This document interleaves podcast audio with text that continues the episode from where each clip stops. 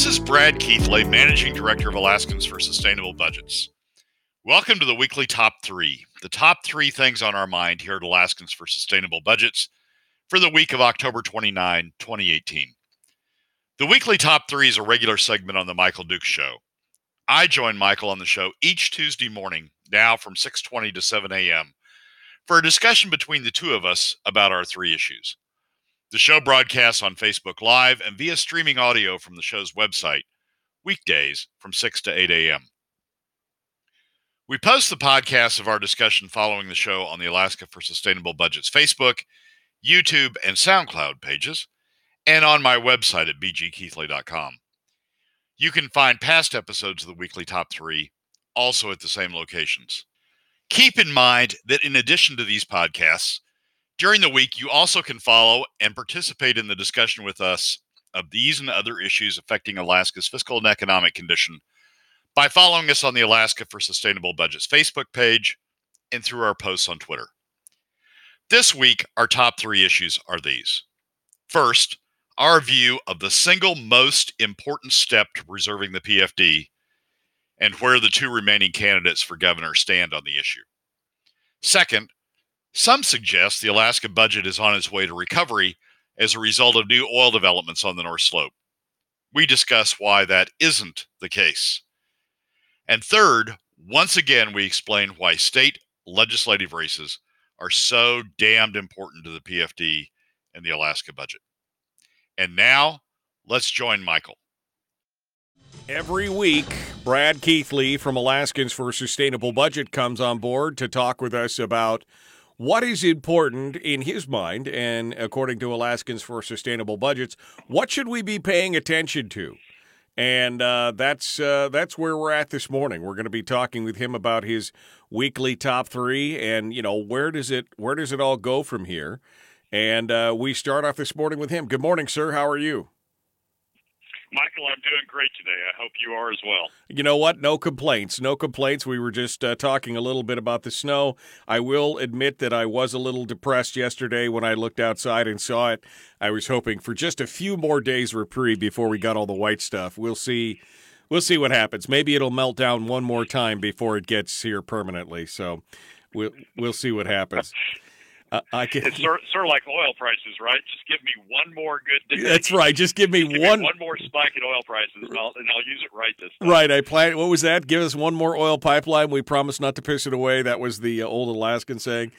Um, well, let's, so let's talk. Uh, let's talk about your weekly top three. Uh, of course, all of these things usually have to do with state budgets, politics, and things like that. Um, and we're now, of course, focused in on the governor's race. Your number one uh, for your weekly top three is talking about the effect uh, on fiscal policy and the debates that are going on right now between uh, Dunleavy and Begich. And you're saying that the, the changes are becoming more and more, I don't know, is it imperceptible or are they getting more aligned? What's what's happening here? Well, I I don't think they're getting more aligned. I I, I think um, the the the fact that the, the fuzziness of what they're talking about is, to me, is getting more concerning.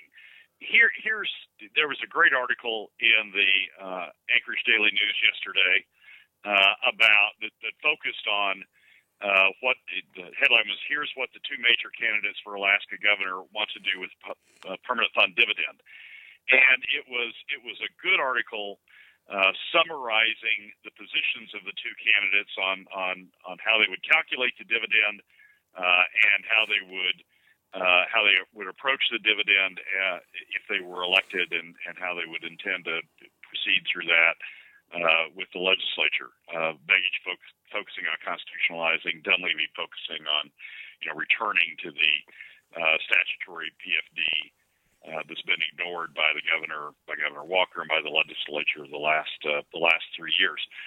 But what really, what I'm what I'm concerned about is this: um, there's one critical component to making the PFD work, and that is having a budget that works.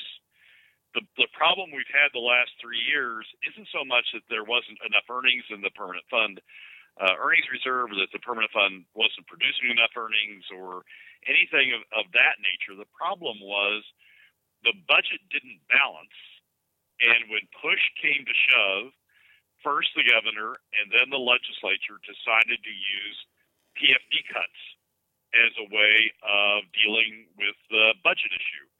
And in fact, last year, uh, in the passage of SB 26, um, Senate Bill SB 26, uh, started by the Republican majority Alaska Senate, uh, the legislature sort of made it worse by by permanently uh, in that legislation uh, not defining PFD was going to be and sort of leaving it to legislative and gubernatorial whim uh, year on year. That the, the the, the the concern about that is if we don't have a fiscal plan, if we don't have a budget that works that's exactly, regardless of what of what these guys say running for governor, that's exactly what will happen year in and year out going forward. We will have a budget that doesn't balance, uh, and the pressure will be to find the the, necess- the necessity will be to find new revenues, and the pressure will be to use PFD cuts, use the PFD and cuts in the PFD as a way of, of balancing the budget. That will be the first step that the legislature, at least some legislators, will go to. So to get the PF to get the PFD secure to accomplish the objective that they're talking about, um, uh, both of them are now talking about in the campaign. To get the PFD secure, you have to get the budget secure. Uh, there has to be a fiscal plan that works that that doesn't rely on additional revenues uh, coming in from PFD cuts or, or an, an, undefined additional source of revenue um, in order to make the budget work. You have to have the budget working inside itself, balancing inside itself, uh, in order to secure the PFD. And my concern is, and, and I think a, a good concern brought out in the article, uh, if you if you read through it and you're looking for what's the fiscal plan that makes the PFD secure, my concern is we don't have that. Right. Uh, uh, Mike Dunleavy's budget numbers. I mean, he talks about the PFD, he talks about restoring the PFD. All those are good uh, goals, but to achieve that goal, you have to have the step of having the the, the, the budget balance. And and Dunleavy's conversation since late in the primary campaign uh, has really failed to uh, identify a fiscal plan that gets the budget balance. He talks about cuts, but when he's pressed on cuts, uh, he he only cites a very few that, that really won't have that big an effect uh, on on bringing the, the, the budget back into balance through cuts. Begich talks about talks about taxes, uh, income taxes, but he's got to get that through the legislature, and and there isn't an appetite. Let's be clear, there isn't an appetite in the legislature for income taxes. So right. you've got two guys who are talking about fiscal plans that just don't work. Well, and, um, let, let, and for a second, Brad, I mean, let's go back to the let's go back to the uh, to the genesis of this. I mean, again, Dunleavy and and, uh, and Begich is not saying this, but Dunleavy is saying this that the that the the whole problem with this thing comes back to that fact that it is government spending that's causing this. Do you agree with that? I mean, do you agree that that government has been uh, you know, spending too much, uh, you know, in the overall and not focusing on things that are, you know, that are mandated and important, or, or, uh, oh, go ahead. Absolutely, absolutely. We've talked about this on the show uh, over the over the years. Um, uh, how government has has spent too much is not reining in uh, uh, categories of spending that it could rein in, uh, and kept spending uh, under control. And Dunleavy's right to be talking about that. But then when he talks about the overall budget that he wants to achieve, uh, late in the primary season, as we've talked about on the show, he started talking about a $4.3 billion budget, which is more than half a billion dollars too high uh, to be able to achieve uh, the objective of getting the budget under balance based on traditional uh, revenues, paying back the starting to pay back the CBR uh, and being able to pay a, full dividend. So he, he's he's going down the right road in terms of the general uh, proposition, but when you get to the specifics, his specifics just don't get you there. Right. And of course, Begich's specifics all have to do with uh, taxation, which again, you've mentioned already that the legislature, and I think the people of the state of Alaska overall, don't have an appetite for. And it doesn't do the important thing, uh, which I think is uh, continue to put pressure on the legislature to shrink the size of government because it has gotten overblown. I mean, over the last course of the last uh, 15 years, and especially in the uh, you know the late aughts to the uh, to the mid teens, we saw a tremendous explosion in the size and scope of government. And I think uh, by starting to talk about these these escape mechanisms, these relief valves of new taxes and new revenues, we we don't focus on what's important, which I think is again focusing on what is mandated by the Constitution and reducing the size and scope of government to fix those things specifically. Yeah, exactly right. And and I, you know, I I I've sort of thought through. So we so we return the we get we elect a governor, one of these two guys. We return to the legislature. Um, uh, Dunleavy presses for for budget cuts. He's going to have to press for more budget cuts than he's talked about. The legislature resists that. Begich goes in, talks about taxes to provide the revenues to keep keep spending at the levels we currently are, or even elevated levels if uh, if Begich wants to go that direction. And you're and you're faced with a situation where the, the left-hand column of revenues doesn't match up to the right-hand column of expenditures, and you've got a uh, and you've got a gap in there. And, and what closes the gap? There was a the Anchorage Chamber, the Alaska Chamber, was meeting in Fairbanks um, in their fall uh, uh, meeting last year and Ed King was was chairing a panel or moderating a panel that had Senator von Imhoff, uh, Chris Birch, uh, Representative Chris Birch running for Senator Chris Birch, uh, and Steve Thompson on it, along with Tammy Wilson. And Ed Ed raised the question as moderator. He raised the question.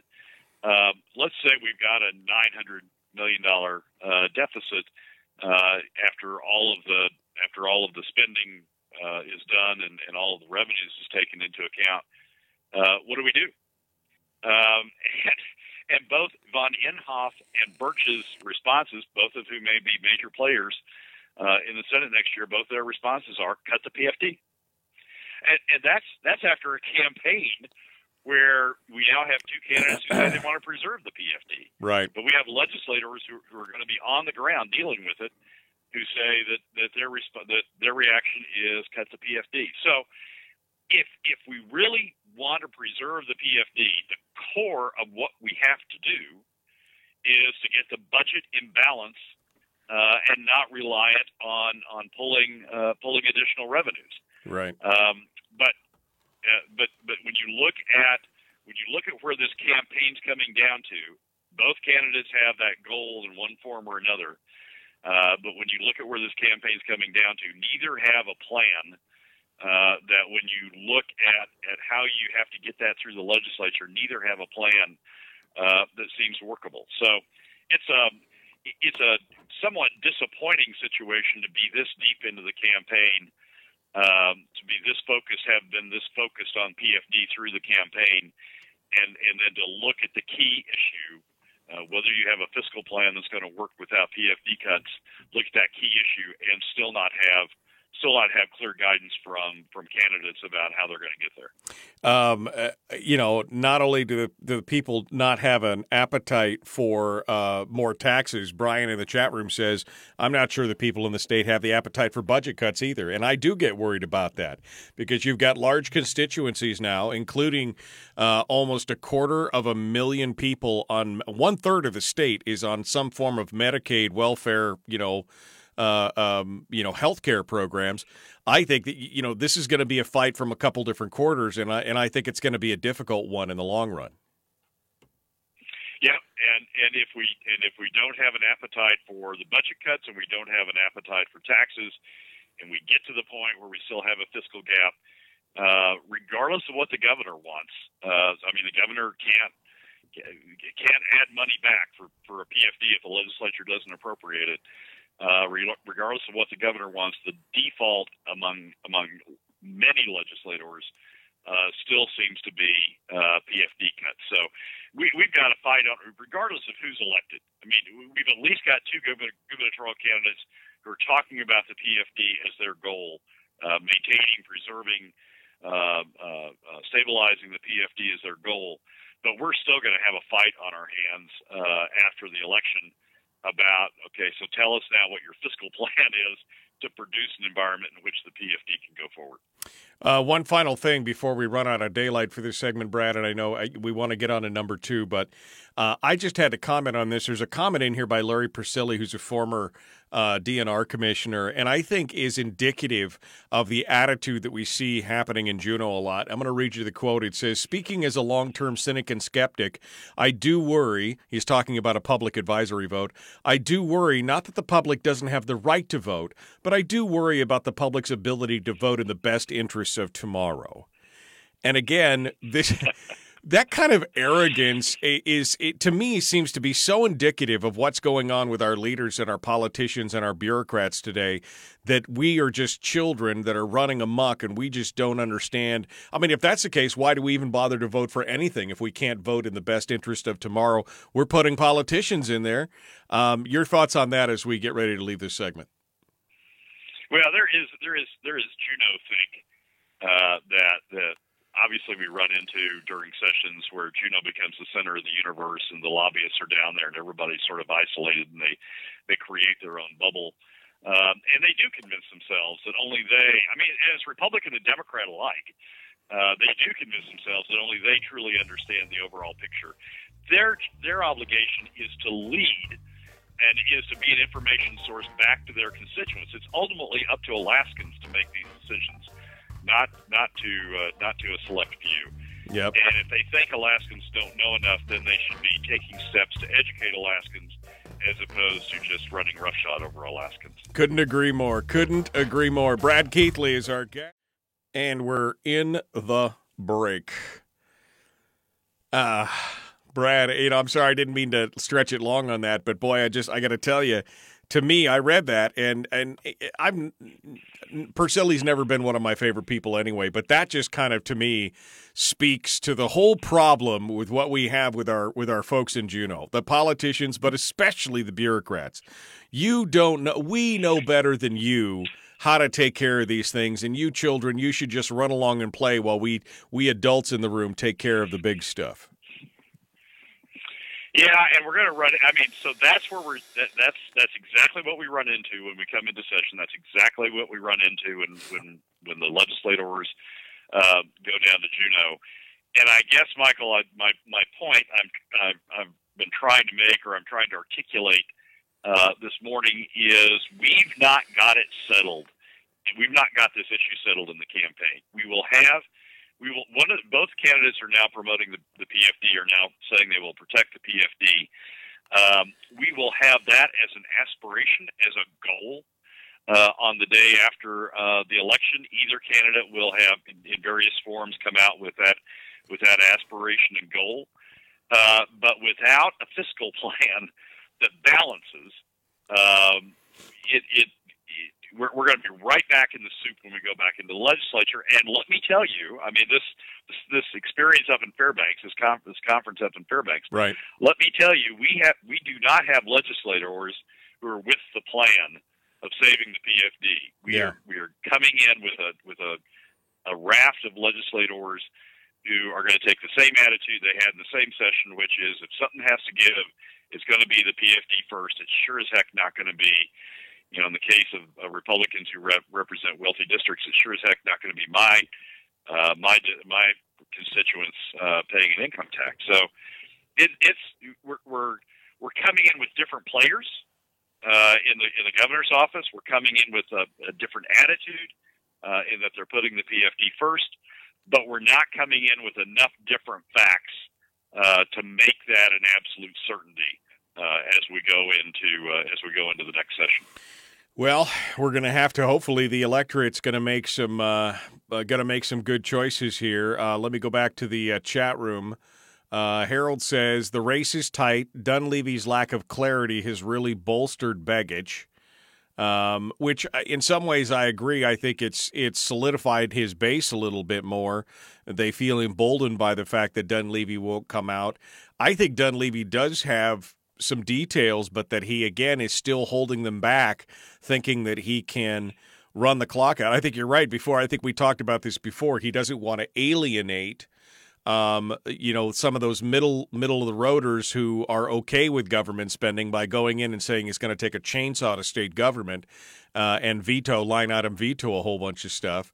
Uh, but I think, you know, based on my past discussions with him and his past actions in the legislature, that that could be what his plan is in the long run. Your thoughts?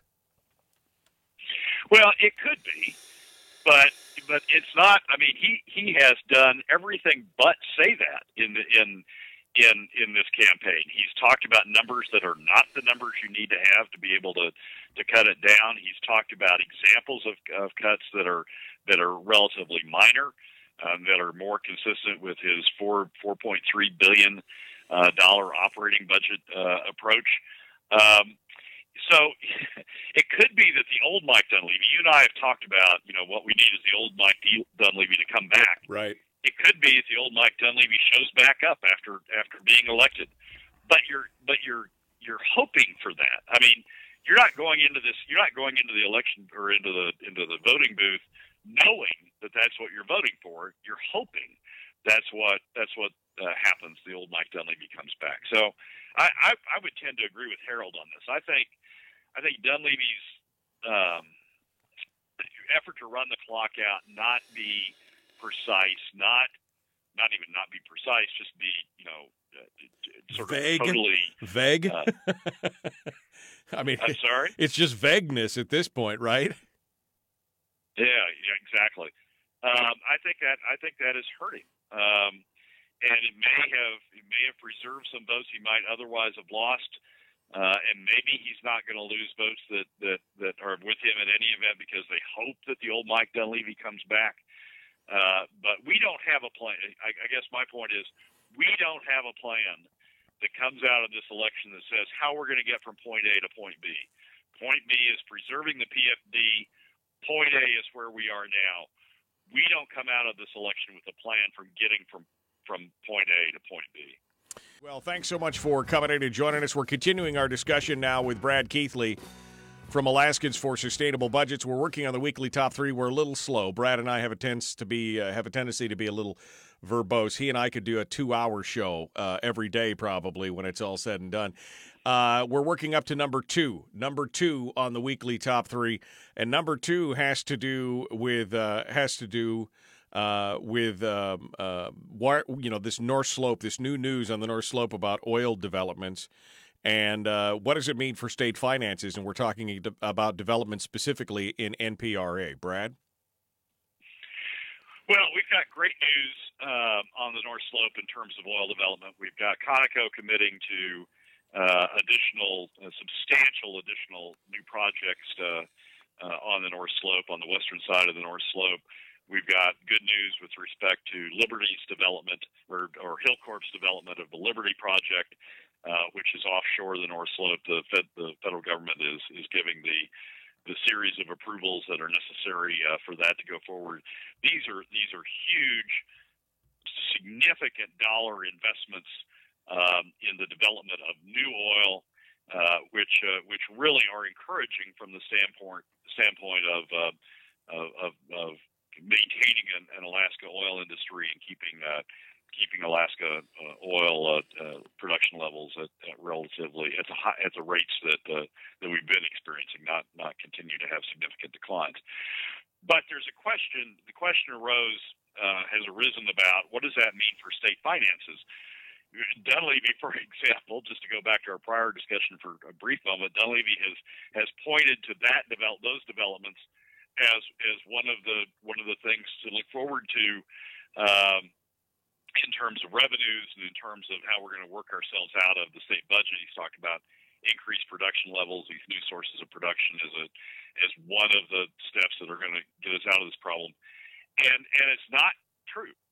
Um, NPRA developments. There's a great article on this in uh, the Alaska Journal of Commerce. Elwood uh, Brehmer uh, wrote a great article about a week ago that is anybody who's interested in this really needs to go back uh, if they haven't already, and go back and, and read it.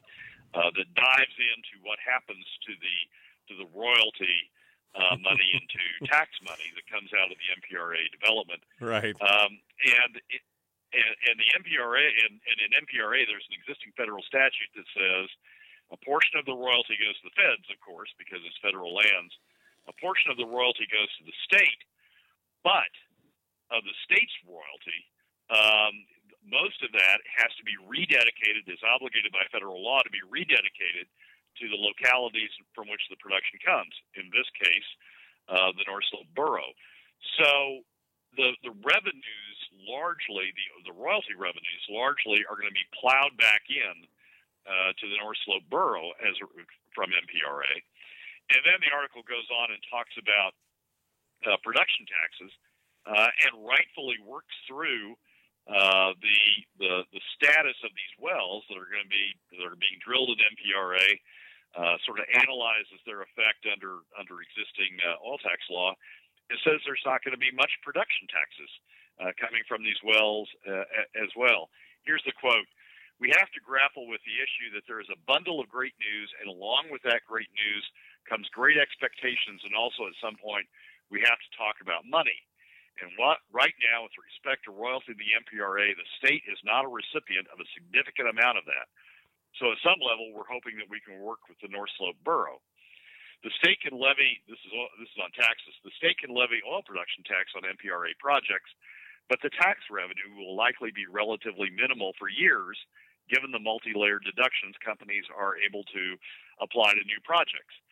So when you think it, it, it's great news to have these developments on the North Slope, it's great news to have these projects going on in NPRA, and it's great news to have the, the Liberty project moving forward.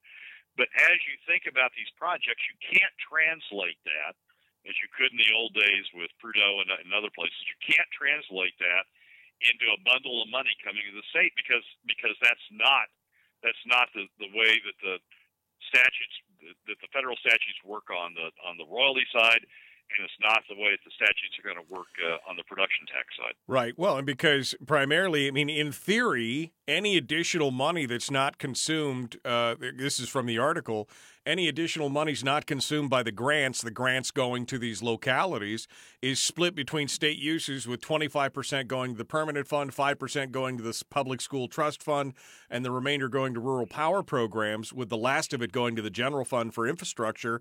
But the problem is, there's never been any money left over from any of this stuff. It's all been consumed by the locality. So there is no money not consumed by the grant in the long run. And even though they're talking about larger amounts here, the boroughs are saying that they have programs and projects on the table for upwards of $400 million worth of projects. I mean, that's a half a billion dollars worth of projects. There's not going to be any money left over for the state. Yeah, exactly right. Exactly right. And um, and and that's not. I mean, that's not anything the state can fix. That's that's by federal statute. That's federal law. That was part of the bargain uh, of opening up uh, NPRA to, to to further development. So that's. I mean, the, the North Slope Borough. You, you can look at it as as indirectly having some effect because state the state won't need to assist the Fort uh, the North Slope Borough uh, in in any significant respect, given the revenues that will be coming to it from this uh, from this source. But the state didn't provide much assistance to the North Slope Borough in the first instance, so that's not that's not going to be a whole lot of savings. I, the point is the point is people should not immediately trans translate uh, the kind of significant new oil development we're having on the slope uh, into well, we're going to work our way, way out of this because we're going to have this increased production. It's going to produce the kind of revenues that we've historically had, uh, and we're going to be it, with production going back up. We're going to be we're going to be sitting pretty again. That's that's not the way it's going to work as production starts coming from federal lands as opposed to what's historically happened is it's come from state lands. Right. And so, although it's good news in the long run because more development begets more development, I think, in the long run, uh, and it shows the viability of a lot of these oil patches and things like that. Unless we find a lot more than they anticipated and the demand for these projects and infrastructure and monies goes down on the North Slope, which I don't think it's going to, we're not going to see any significant amount of this money going forward. Right, and that and that gets us back to the to the to the first discussion we had, which is That's not going to save.